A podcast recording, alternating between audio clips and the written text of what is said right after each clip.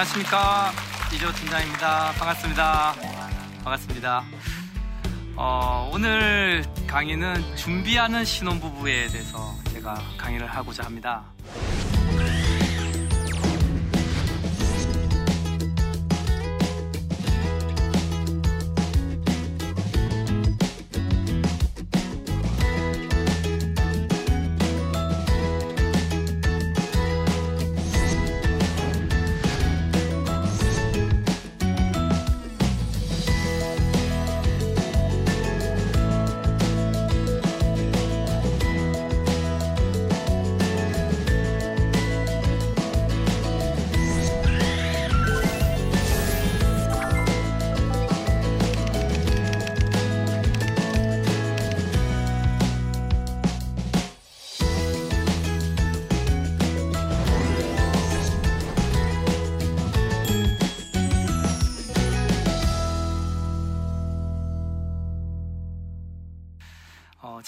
두란노 결혼예비학교라는 곳에서 재테크 강의를 하고 있는데요.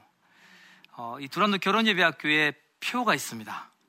예, 들어보셨는지 모르겠는데 준비된 결혼이 아름답다 라는 표가 있습니다. 그러니까 많은 젊은이들이 어, 결혼을 준비하는 게 아니라 결혼식을 준비한다는 거죠.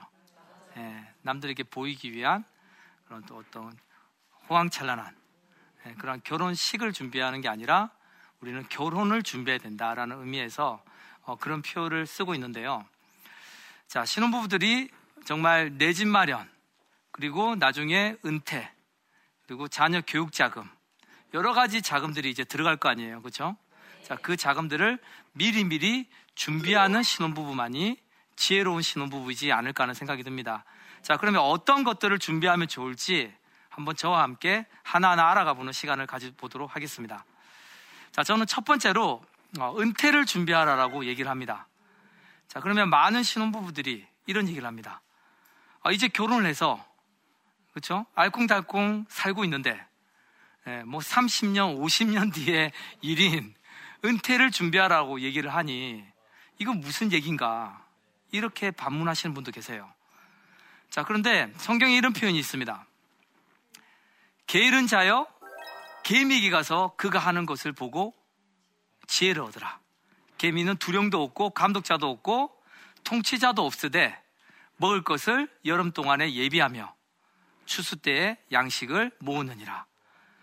예, 자문에 보면 개미에게 가서 배우라고 합니다. 하찮은 개미에게 가서. 예, 개미는 여름에 열심히 일해서 나중에 겨울에 일할 수 없을 때를 예, 준비한다라는 거죠. 자, 하물며 우리 인간은 어떤가요? 뭔가 준비하는 그런 모습과 준비하는 태도가 많이 부족하지 않나 한번 돌아보게 된다는 거죠. 예.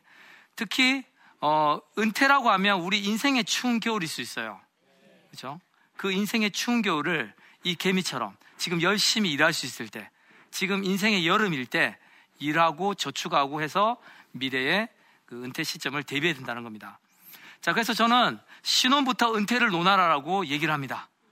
예. 여기 보시면 아시겠지만 우리나라 연금 평균 수령액이 연금을 받는 사람들의 평균 수령액이 39만 원 정도밖에 되지 않습니다. 적죠? 그렇죠?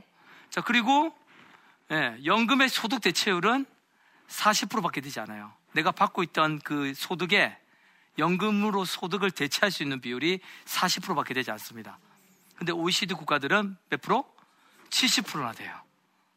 그래서 우리나라는 아직 이 은퇴 준비가 잘 되어 있지 않다라는 거죠. 예. 자, 그러면 제가 간단하게 자신의 은퇴를 준비할 수 있는 부부 간의 셀프로 은퇴를 준비할 수 있는 방법을 알려드릴게요. 국민연금 관리공단에 들어가시면 우측 하단에 보시면 예, 노후 준비 내 연금이라는 그러한 코너가 있습니다. 자, 여기에 들어가셔서 공인인증서로 로그인을 하신 다음에 내 연금 알아보기를 해보시면 국민연금, 개인연금, 퇴직연금, 내가 가입한 모든 시중의 연금들 있죠. 그 연금들의 정보들이 다 끌어져 와, 와져요. 예. 그래서 어, 국민연금, 예상연금액, 그 다음에 퇴직연금, 개인연금, 예상연금액이 한눈에 볼 수 있습니다.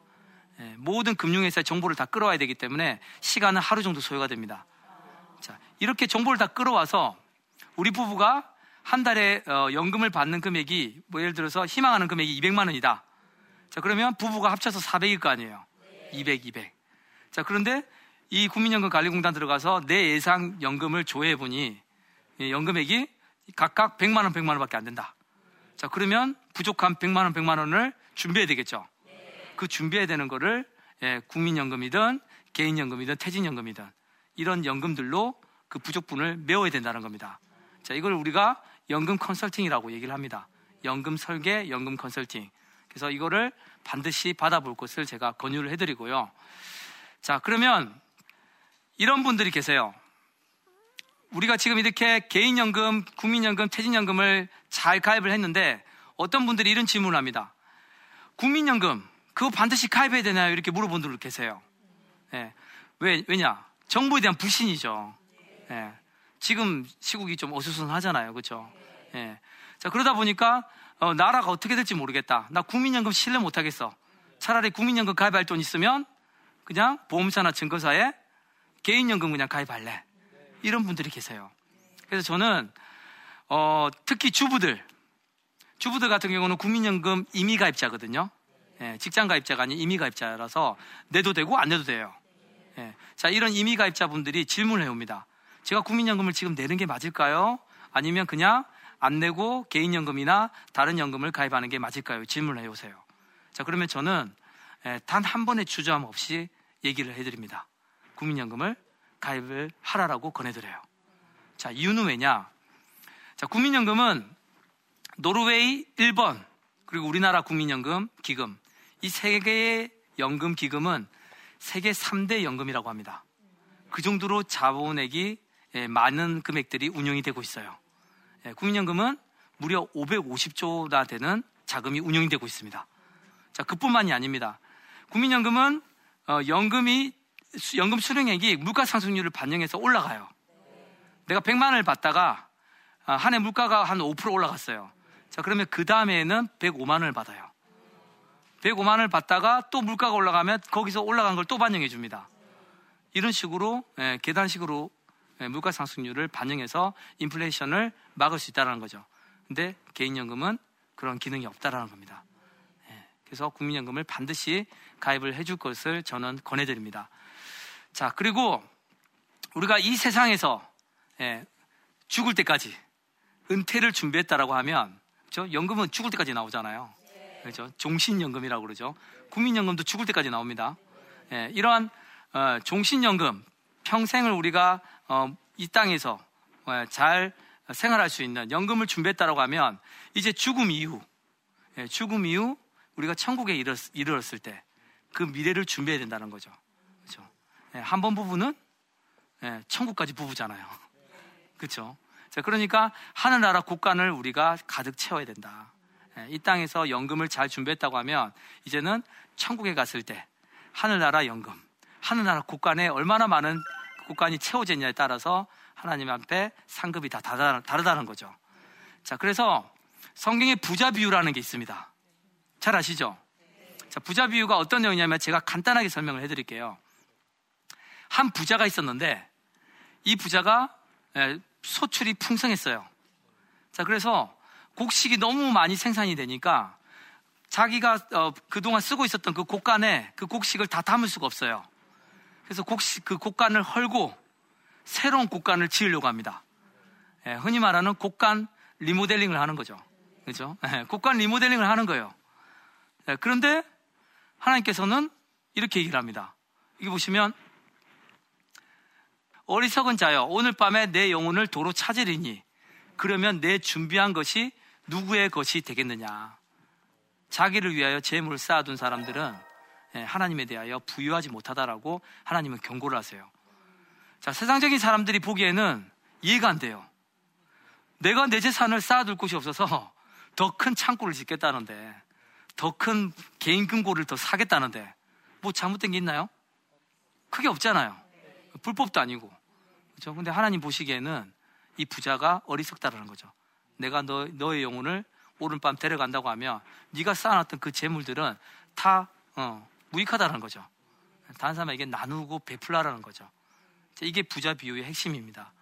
자, 그래서 제가 예전에 이곳 오늘의 교회에서 어, 현정영 씨 예, 간증을 들은 적이 있었어요. 예, 현 씨가 어떤 얘기를 했냐면 자기가 베푸는 거 특히 뭐 매월 아, 매일 1만 원씩 저금을 하잖아요. 예, 저축을 해서 그 돈이 1년이 지나면 365만 원 정도 될 거고 이자가 몇만 원 붙겠죠. 자, 그러면 그 돈을 가지고 어, 사회단체, 뭐 바퍼나 기타 사회 봉사단체에 기부를 합니다. 기부를 하고 어, 기부하고 그냥 연예인들 사진 한 장 찍죠. 찍고 그냥 가면 될 거 아니에요. 가면 되는 게 아니라 거기서 또 하루 종일 봉사를 하죠. 예, 밥퍼주는 봉사를 하고 예, 섬기고 옵니다. 예, 그래서 저는 현정영 씨나 차인표 신혜래 씨 같은 이런 분들을 보면 참 도전이 많이 돼요.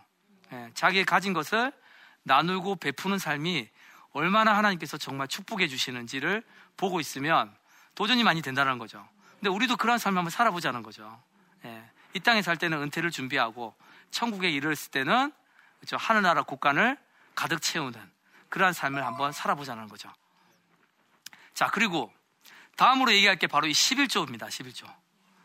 사실 이 11조는 목사님들도 설교하기 굉장히 부담스러운 주제예요. 그렇죠. 예. 자, 그런데 예수님이 사복음서에서 유일하게 11조에 대해서 언급하는 구절이 있습니다. 이 구절에서 조금 예, 어느 정도 답을 찾을 수 있었어요. 한번 볼까요? 자, 너희에게 하가 있을 것이다.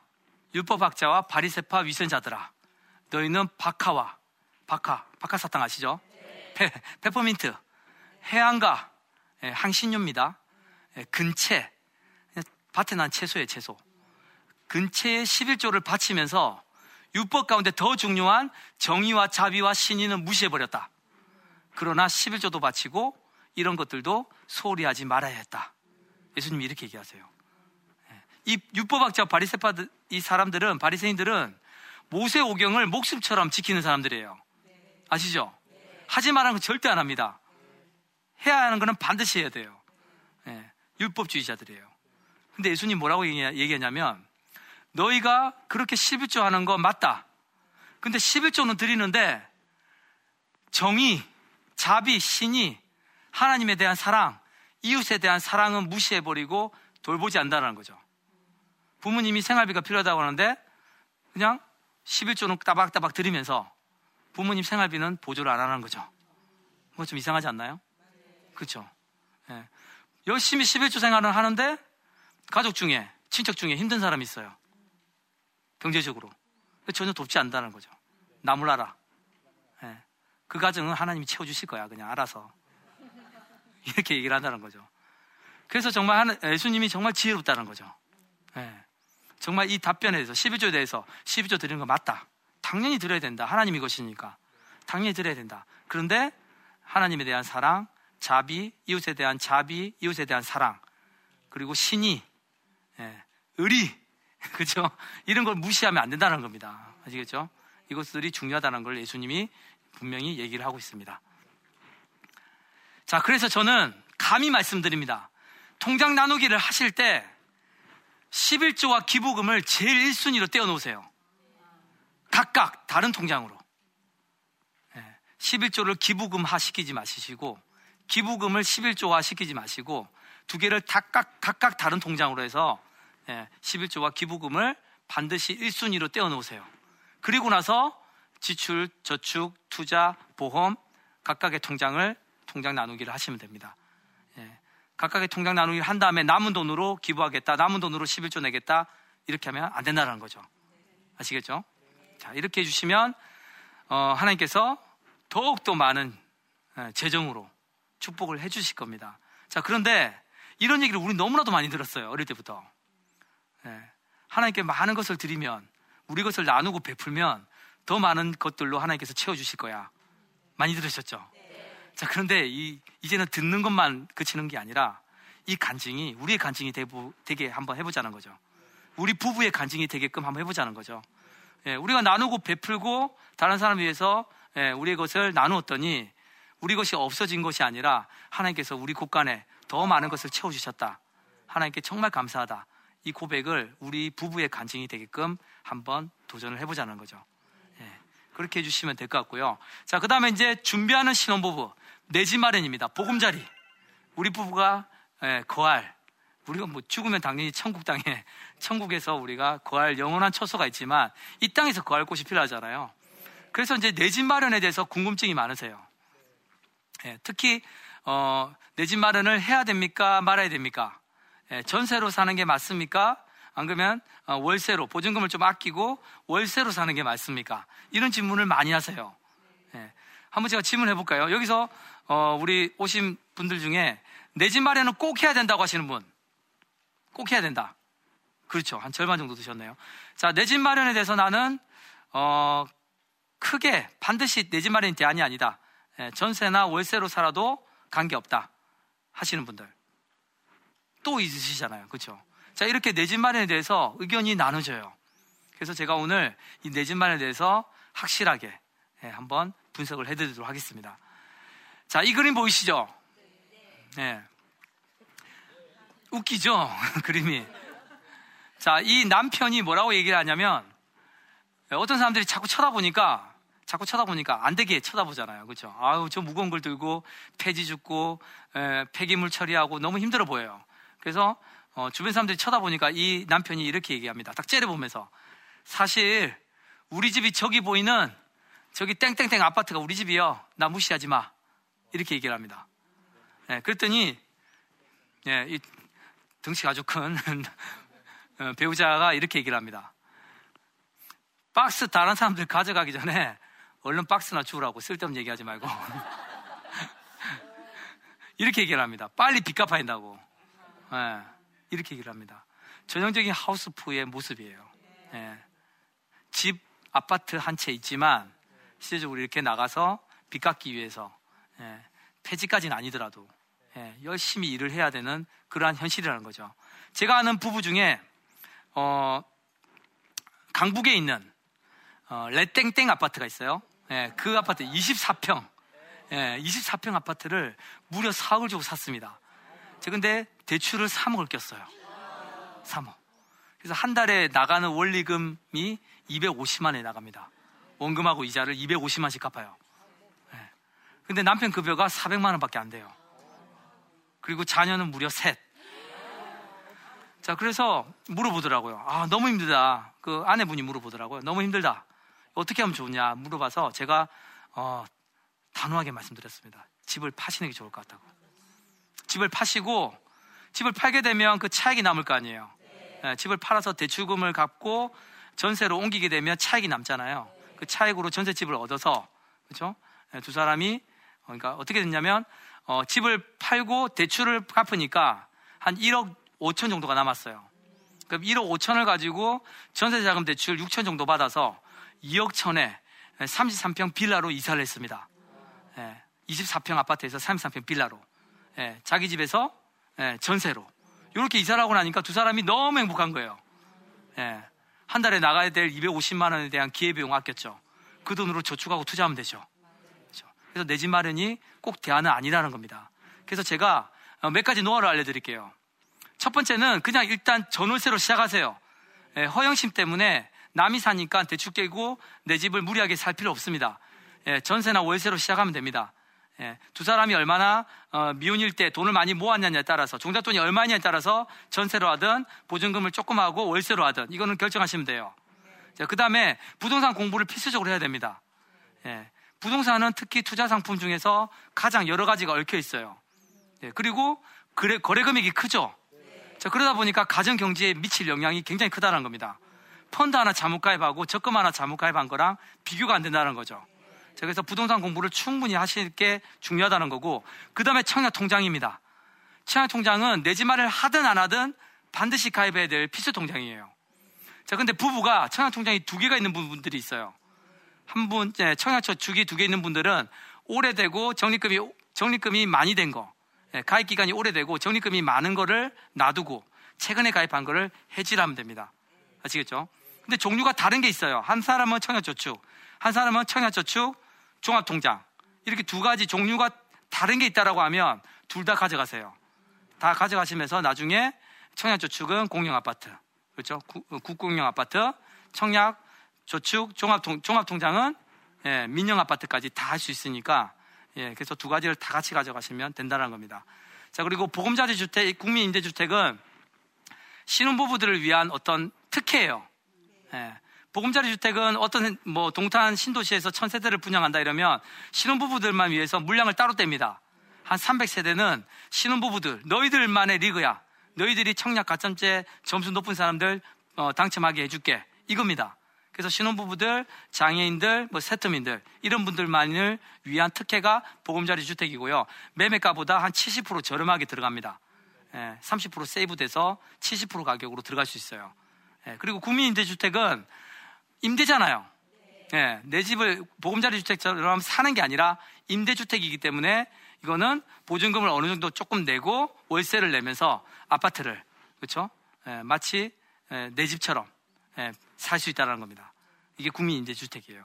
그럼 처음에는 국민 임대, 임대주택이 좋겠죠? 예, 신혼부부가 처음에는. 근데 나중에 아이가 태어나고 예, 어떤 경제적 여건이 좀 나아진다고 하면 보금자리 주택도 한번 노려볼 만 하겠죠. 예, 내 집 마련은 이런 식으로 준비를 하시면 될 것 같습니다. 자, 그리고 마지막으로 한 달에 한 번씩 money day를 만들라고 저는 권유를 해드립니다.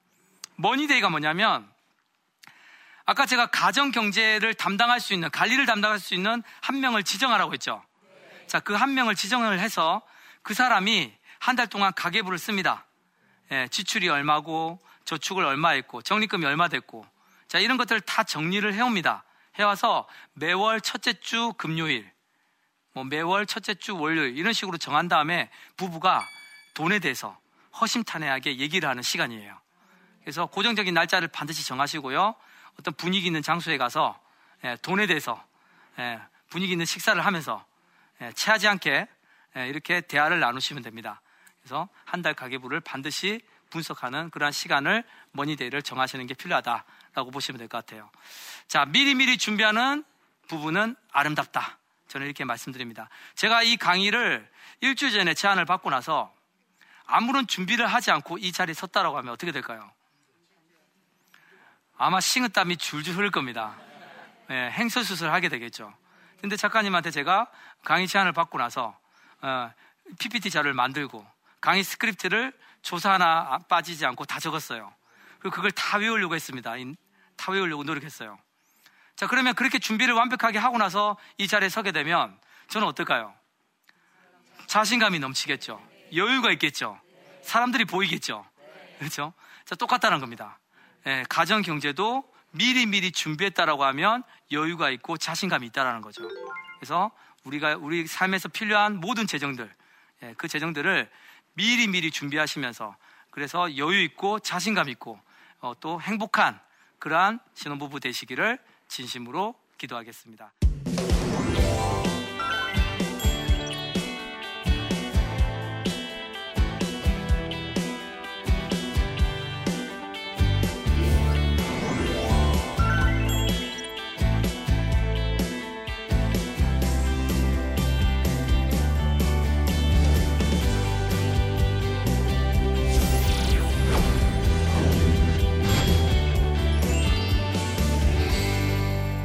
강의를 듣고 나서 몇 분이 질문해 주셨어요. 그래서 이 시간은 그 질문에 대한 질의응답 시간을 좀 가져보도록 하겠습니다.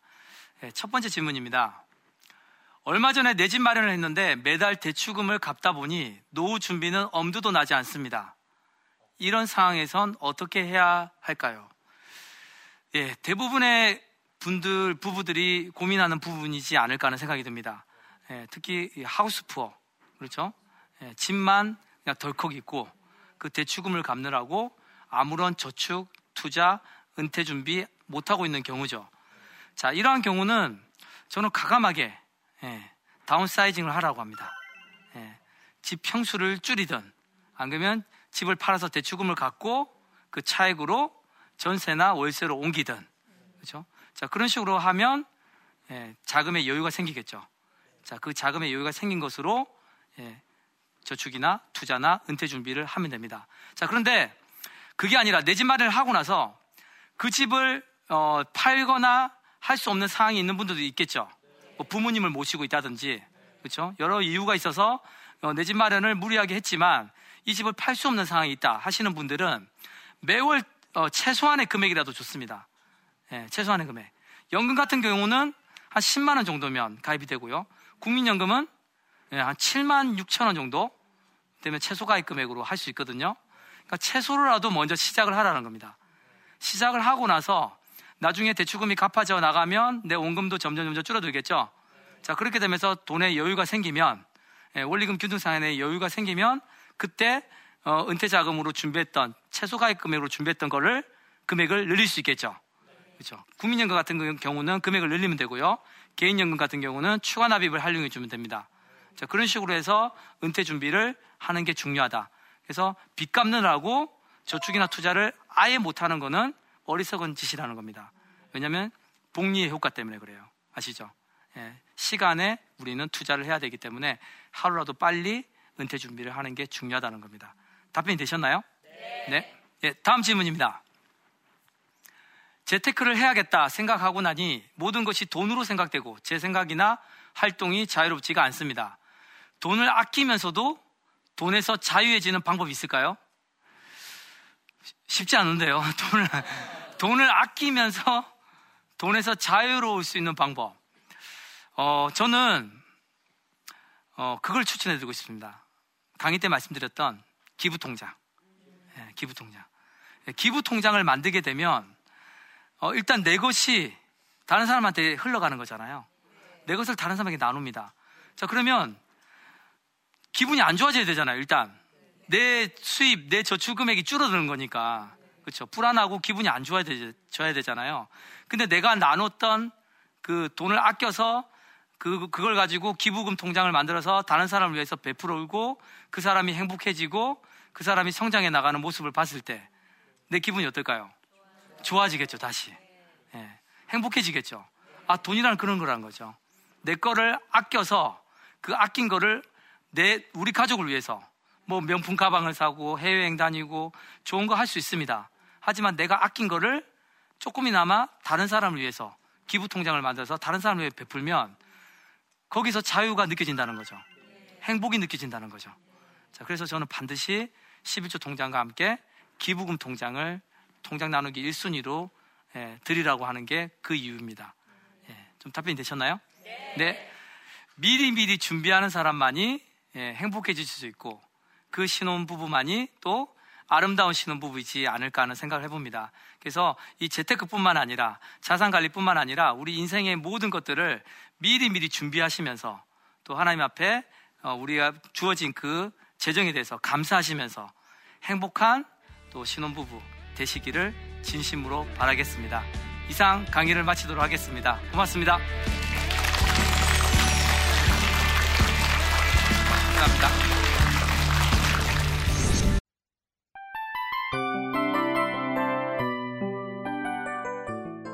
이 프로그램은 청취자 여러분의 소중한 후원으로 제작됩니다.